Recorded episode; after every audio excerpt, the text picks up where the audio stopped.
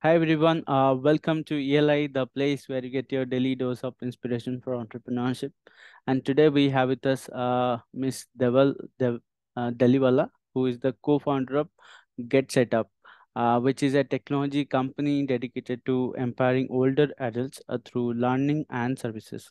Uh, hi Deval, welcome to ELI. Hi, nice to be here. Thanks for having me. I, I would uh, request you to introduce yourself to our audience, please. Hi, uh, my name is Deval Deliwala. I'm based in uh, Mumbai in India, and I'm one of the co-founders of Get Set Up. Um, Get Set Up is uh, on a mission to help those over 55 uh, learn new skills, connect with each other, and unlock life experiences. So we're a platform and community for older adults by older adults, uh, and we connect them on our platform through classes and experiences. Okay. Uh, tell us a bit more about uh, you know your uh, target audience base. Which countries are they from, uh, and what what is the demographics there? Uh, even in Yeah. that age group, there would be subcategories. So tell us more about them. Yeah, so our platform is uh, built for those who are over 55.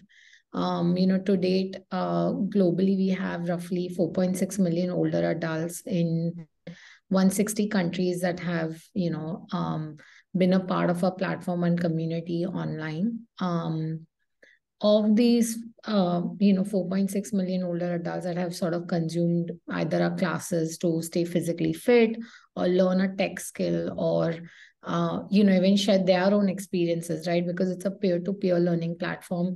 So everybody who teaches on our platform is also an older adult. Uh, we believe that, you know, older adults have a wealth of information and uh, that they can share uh, once they sort of unlock that digital uh, you know divide where if they learn how to use the tools they can come online and teach anything um, our audience is uh, in india specifically we have roughly a little over 2 million older adults that have accessed our platform. Our classes are available in 160 countries. Like i said you can you know watch and learn and participate in our community and classes from anywhere in the world. Uh, but largely we are focused on three main languages uh, four main languages today english um, uh, Hindi, and then you know outside India focused a lot on Spanish and Mandarin as well. Um, and the idea is, you know, our classes are designed for them, uh, for older adults, um, keeping that in mind where it's a, we create this environment which is judgment free, um, free of pressure. You know, if a young person is actually teaching a class to an older adult, there might be some gaps because, you know, we all grew up with technology, right? But when an older adult teaches an older adult, you know, the pace is matched. Uh, there's no judgment. There's no fear of asking questions. Mm. Uh, so it makes it a friendly environment for them to learn in. Got you. Uh, when you say classes, uh, uh, you you told about fitness, but are there any other categories like you know skilling and all? Yeah, so actually, um, we have a catalog of over 4,000 classes. We broadly split it into four categories. So the first category is uh, tech classes, and tech classes are broadly, you know, anything that any helps them learn different apps like ordering groceries online, learning how to do mobile banking and things like that all the way to Word, Excel, email, and things like that. The productivity tools that you and I probably use every day. Mhm. Uh, so that that's comprises our tech classes, including how to set up your Apple device or a new tablet and things like that.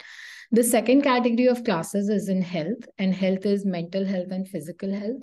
So, in physical health, we do a lot of classes around strength training for seniors, or yoga, like, you know, chair yoga for seniors and things like that, getting ready for a marathon, uh, you know, Mm. things like that. And then on the mental health side, a lot of classes for them to, you know, they're usually a caretaker for maybe their spouse is unwell. So you know um caring for a loved one it could be dealing with loneliness it could be dealing with aging right? So a lot of classes around them discussing their mental health issues in a safe community environment. The third type of classes that we do are largely around enrichment. And by enrichment i mean things like hobbies right? Uh, we ask them what they would like to learn. Um, so we are singing dancing languages um, uh, a lot of classes on them sharing their travel experiences, uh, anything that's really crafts, the art, you know, arts of painting and things like that, games and stuff like that. So a lot of enrichment. And then the last and the fourth category of classes is what we call social hours. Social hours is basically anyone can come and share anything, right? So let's say my grandmom makes a really good um, you know dal recipe uh, she can come and you know we'll help her set up that class and set it up for her but she can come and share that. Or let's say some member of a community took a trip to spain and they want to come and share that with others on the platform they can do that. Or they have gardening as a hobby they can come and talk about that. So the fourth category is just them being able to sort of uh, connect with each other. But most of our classes are largely in these uh, four categories Got you. Uh, what about the mode of delivery? Is it all online, uh, app based, or is there a physical element to it? Yeah, so a lot of the classes per se where you're learning something are all online. They're live classes which are all online. Um, and uh, we have an app as well. We have an Android app, uh, and you know, um, obviously they learn through the browser as well. We've kind of built our own platform on top of uh, Zoom, so um, we made it very easy. So if you actually see our website, they can easily access our platform with one click. It's very very simple. Um, and then in India, over the last you know eight to ten months, we've started doing designing a lot of offline experiences as well. Because uh, we started obviously bang in the middle of the pandemic and when we talk to our learners now they've gotten so comfortable meeting each other online that they want to meet in the offline world as well. So we give them opportunities to meet offline through events. So let's say you were taking singing classes for a year then we'll organize like a concert where you can come and sing you know in front of your peers on stage. Uh, so that's great validation plus it allows you to connect with people who love singing uh, and it becomes a really good experience for you. So mm. that's really how we've um, you know designed some of the offline experiences. We do day trips and day events uh, for seniors as well. Mm. got you. So one one fundamental question here and i'm really curious to know your answer on this uh, the uh, so uh, learning happens at a very early age uh, and the reason being uh, when you are a child you do not have any perspective of the world and hence you do not have any biases about the world. But when you have learned everything multiple times and you are of uh, 55 years of age you know a, a lot of things. And uh, that also makes you a little averse to learning. And, there, there, there, there is a uh, you know tendency to you know think that yes i have known many things over my life so do i need, really need to learn a new thing? What's there what's new to learn? So uh, that that's a bias in almost every you know senior citizen. Uh, uh, just want to hear your point of view on you know are uh, the older age groups are they open to learning new things yeah, uh, that's a great question, actually. Um, you know, I won't comment on, you know, younger kids like and their ap aptitude to learn. Um, but I'll give you my uh, my my version of it. I think the way I see it, when you're a child, obviously you're open and you're absorbing a lot more, but you're kind of, you know, if you remember school, right, you were Mm. At some point, uh, you know, you're going to school because your parents made that decision for you, right? Uh, then you start go- same college you're going so that you can earn money. After college, when you're at work, ed tech companies come in and they all these learning platforms to you, and you're doing that because uh, it's helping you advance in your career. I think once you're 55, you've kind of seen it all, right? And so you're really learning because you want to learn. Uh, you're learning because you know there was something that you didn't learn all these years or something that will help you right? So i think we actually think it's the opposite. So we as a company our mission is lifelong learning. Uh, and you know we call it active aging right? Um, there's something called social determinants of health which means that we're all going to live really long and we will live a really long life in a really good way if you're physically and mentally active Mm. And the way to stay physically and mentally active, and there's a lot of, you know, lifelong learning institutes and a lot of research that has been published on this, is that you keep learning. Ne- learning never stops, right? Uh, so we actually see, and obviously this is, you know, we're just two years in. So obviously we are attracting the sort of, I would call early adopters and people who uh, but uh, i think they they have a great aptitude for learning. I'll give you an example. We asked our learners what language they would like to learn in india online and a lot of people said sanskrit and a lot of people said spanish and they were like oh because if we travel outside you know we want to be able to say a few words in another language. So i think it's mm. intriguing that a lot of people wrote in saying i want to learn a classical dance form that i wanted to learn as a kid but i didn't get to learn it right? So i actually think it's not true. I think it's changing. I think the aptitude for lifelong learning is there. The mm. second thing is you know it's a peer to peer learning environment. And so when you see people like you around you doing cool things with their life right mm. uh, you get inspired instantly right? So somebody who's in their 70s runs a marathon, you'll feel like, oh, even I can do that. Or if somebody is learning, it's like, oh, why didn't I think of taking a piano class? So I think part of it is also the peer to peer really inspires them to motivate each other, saying, so what if I'm 70? So what if I'm 75? Learning doesn't stop. So while you may be right like in obviously you know at all age groups right it's it's really not your age it's how old you feel like they say right? I feel that uh, lifelong learning is you know something that we stand for and that's kind of our mission. And we make it very interesting for them to come and feel like oh i didn't know that i even had this. So a lot of our learners actually when they first take classes on our platform they just sort of checking it out and and then they get really intrigued by one topic and they're like oh i didn't know i had it in me to sing or i didn't know i had it in me. So yeah that's how i feel. But yeah, the common wisdom says that you know learning is usually for younger people but we actually think that lifelong learning is a is definitely uh, something that's keeping all of them back coming keep coming back on the platform. Got you. Uh now um would, would like to understand why did you choose to become an entrepreneur? What was your trigger or motivation behind it? Yeah that's a good question. Um i actually so my my uh you know my dad's an entrepreneur. Um you know he started a business in india back in the 80s uh, with very little uh, and I've grown up seeing him as we all have. You know, we've all seen our parents sort of, you know, struggle uh, in, in, the 70s and 80s and 90s.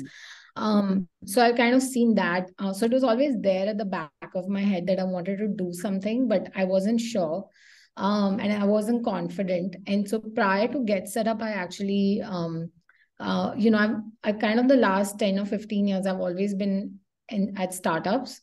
Mm-hmm. Um, and prior to Get Set Up, I was at um, another startup where I was one of the first 20 people and kind of saw it from, you know, ground zero, day zero, and it grew grew pretty big over the eight years that I was there. And so once you've seen that, you know, that sort of you you feel like you can make it happen. Um, and so that was somewhere at the back of my mind. And I've been, you know, involved with startups, either advising or helping uh, for some time now. Uh, and then when I met Neil, uh, who's a founder and CEO of Get Set Up, he just started Get Set Up. Um, you know, when I met him, and uh, I really like the idea, and I genuinely believe there is a need, and no one's solving, waking up, solving this every day. So I got excited. Um, but uh, yeah, I think building things really excites me, um, and uh, make making a difference. I do think that, and I know everyone says it, but I think when you're working, and it doesn't have to be a startup it doesn't it can be something very small but i think when it creates an impact is what excites me personally. So i've always been sort of drawn to uh, the startup side of life. Uh, how were the initial days uh, when you joined your founder? And you know what were some of the first few things that, that you did uh, um, while building this venture? Yeah i think um, a couple of things. So we started Get Set Up like in January of 2020, uh, late mm. Jan, and then the pandemic hit, right? So we pretty quickly learned all the things, you know, as many people uh, all over the world. Mm. We quickly had to pivot a lot of things that we were doing. Suddenly everything went remote. And I think so one thing that we learned is, you know, building a company remote, right? So I would hire people, but I wouldn't, I hadn't met them in like a year and things, which is very different from how we were used to doing things. Mm. Um, so I think going remote was definitely one of the first things that uh, I learned, and you know how to build a company while you're sort of going remote, uh, as I'm sure as many people have. I think the second thing which was challenging, I wouldn't say it's challenging, but it's the problem that we've picked, right? With everything else, uh, you can sort of, uh, you know, the audience, right? You can target mm. on social media, it goes viral, things like that. I think with this audience, a lot of it is trust building. They have to trust you. They have to really like you. Uh, you know, I usually use this example in my previous startup. Uh, you know, if you referred a friend, you would get a free something. And to get that free something, you would refer a friend, right? But mm. older adults don't care for that. They don't care for getting free stuff. They have to love your product.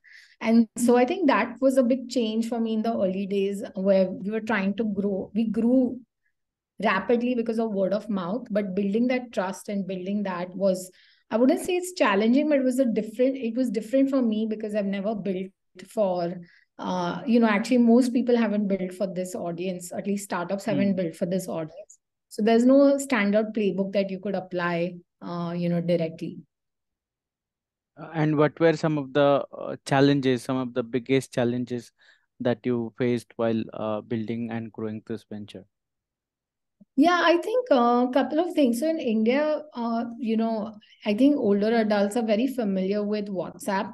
Um, so hmm. initially mm. we were like, oh, we'll do email marketing, or we'll do, you know, Facebook marketing, or we'll do uh, different CRM tools and stuff. And then we realized that they're already on WhatsApp, right? Why mm. not build where they are? So instead of sending them alerts about things on classes, you know, on different platforms, we started building on WhatsApp. Uh, similarly, on you know, um, uh, even on Facebook, this audience is still very active on Facebook, right? So while other companies or you know startups may not use Facebook groups as extensively, we started using a lot of Facebook groups to kind of get people into classes. Um, mm-hmm. and then the third thing is we gave away our con- a lot of our content um you know so initially it was like oh we'll put it on youtube but then we were like no let's put it on facebook because this audience is on facebook if they like the content they'll come and that's kind of what started happening they started forwarding it to each other mm-hmm. joining the classes writing to us um and so you know in other startups you optimize for the funnel where uh, you don't want to offer a lot of support, right? Everything is self sign up. You never talk to customer support. At Get Setup is actually reverse. So if you say, hey, I'm interested in joining, we actually will call you and we'll have a, a, proper onboarding session for you where somebody will talk to you from customer support or do a video call with you to help you set up through the through the class, right? Um, because you want to make sure that you know uh, you're supported through that process and you don't get overwhelmed by the you know by signing up or registering for something so i think it's a little different in that so we don't measure you know things like support we won't measure it as uh, you know how quickly somebody able to find the answer online we measure it as what is the success rate of them being able to get into a class. So it's a little different where it's not transa- as transactional. Um, you know we spend a lot of time onboarding the user onto the platform and once they're on they're very comfortable and they they pick it up pretty quickly. Gotcha uh, you spoke about hiring uh, uh, about remote hiring and you know um, would like to know um, a few details from you like uh, which all platforms do you hire from? How, how do you go about hiring process? What are the processes involved uh, in selection of the candidate? And this is one industry where you know uh, it's not a well defined industry like telecom or you know SaaS. So how do you find the right candidates who have maybe prior experience or slight orientation towards uh, uh, what you are doing yeah that's a great question. Actually that helps us uh, uh, because we're largely a mission driven startup right? Not uh, like i always say not any not every 20 30 year old wakes up every day thinking i'm going to solve a problem for older adults right? Mm. so we naturally attract a lot of people that were either looking for, for a solution for somebody in their family or they were looking to build something in the senior care space. So we've been fortunate where a lot of people that we've gotten as some of our best employees have actually come from uh, you know they've come from actually researching about the sector or reading up about us. Um, so that's one. And that naturally filters a lot of people because you know it's people who will come to you will be people who are mission aligned. Um, I think the second thing we've been very fortunate. So my co-founders Neil and Lawrence um, have you know they've been in the startup world for the Lawrence has been the early employee at Yahoo. Neil has built education startups for the last 20 years. And so it's been interesting because they have between the three of us, we have a pretty large network and we were able to sort of, you know, reach out to people that we may have worked with in the in the past and bring them into the fold as well. Um, so yeah, I think largely our team has, you know, built through personal networks and then people discovering us. So they read about us, they get excited and they write to us. And then as we have a role, we sort of, you know, um, I think on the hiring front, from a process standpoint, um, we kind of speak to everyone we get them excited about what we do and see if they are excited about what we do because mm-hmm. you know as you know startups are not a it's not uh, easy it doesn't get built overnight. And so to be really passionate about kind of what we are solving for because the problems can change every day right? But as long as you're passionate about the mission. So i think we we filter for that heavily uh, when we interview as part of the interview process. And then depending on the role we have you know an exercise or something like that they have to do um, so that we can uh, figure that. And then if somebody's in customer support we'll either make them talk to somebody from a community or record a loom or something like that just to see how they would explain something difficult to an older adult. Uh, are they able to simplify it and things like that? Um, but those are some standard processes we use um, in filtering for people Got you. Uh, I forgot to ask. Uh, can you can you tell us a little bit about the um, revenue model? Like um, at the end of the day, we are uh, ventures and we have to make money to survive. So how? What are the different streams of revenue that you have? Yeah, so that's a great question. So we have to, uh, you know, we like to call ourselves a B2B2C uh, company. So the model really depends on, you know, which country. So I'll give you an example. In the US, as an example, uh, uh, you know, um, our we have partnerships with state governments and, you know, um, companies that have a large population of older adults that they're looking to engage. So, for example, if, and every time that person takes a class or uses a service, we get paid from that person uh, from that entity. So it's free to the end user, but you know the sort of business will pay us for it. Uh, in India as well, we have two approaches. One is the B2B to C, where you know we recently announced a partnership with a financial institution. So they want to improve financial literacy amongst older adults, and they pay us to create content and engage older adults and teach them certain concepts. Mm-hmm. Um, and then on the consumer side in India, we've done, like I said, you know, we do a lot of uh, events we do a lot of like in-person engagements and online engagements and you can buy tickets like it's everything has a price like piecemeal like whatever you like uh, and so consumers kind of pay for it that way. Got you. Any pivots that you have uh, done to your uh, overall model? Yeah i wouldn't say pivot in a big way but i think uh, one sort of change um, has been sort of you know as we started during the pandemic as you can imagine uh, we were largely online. India had the longest lockdown, right?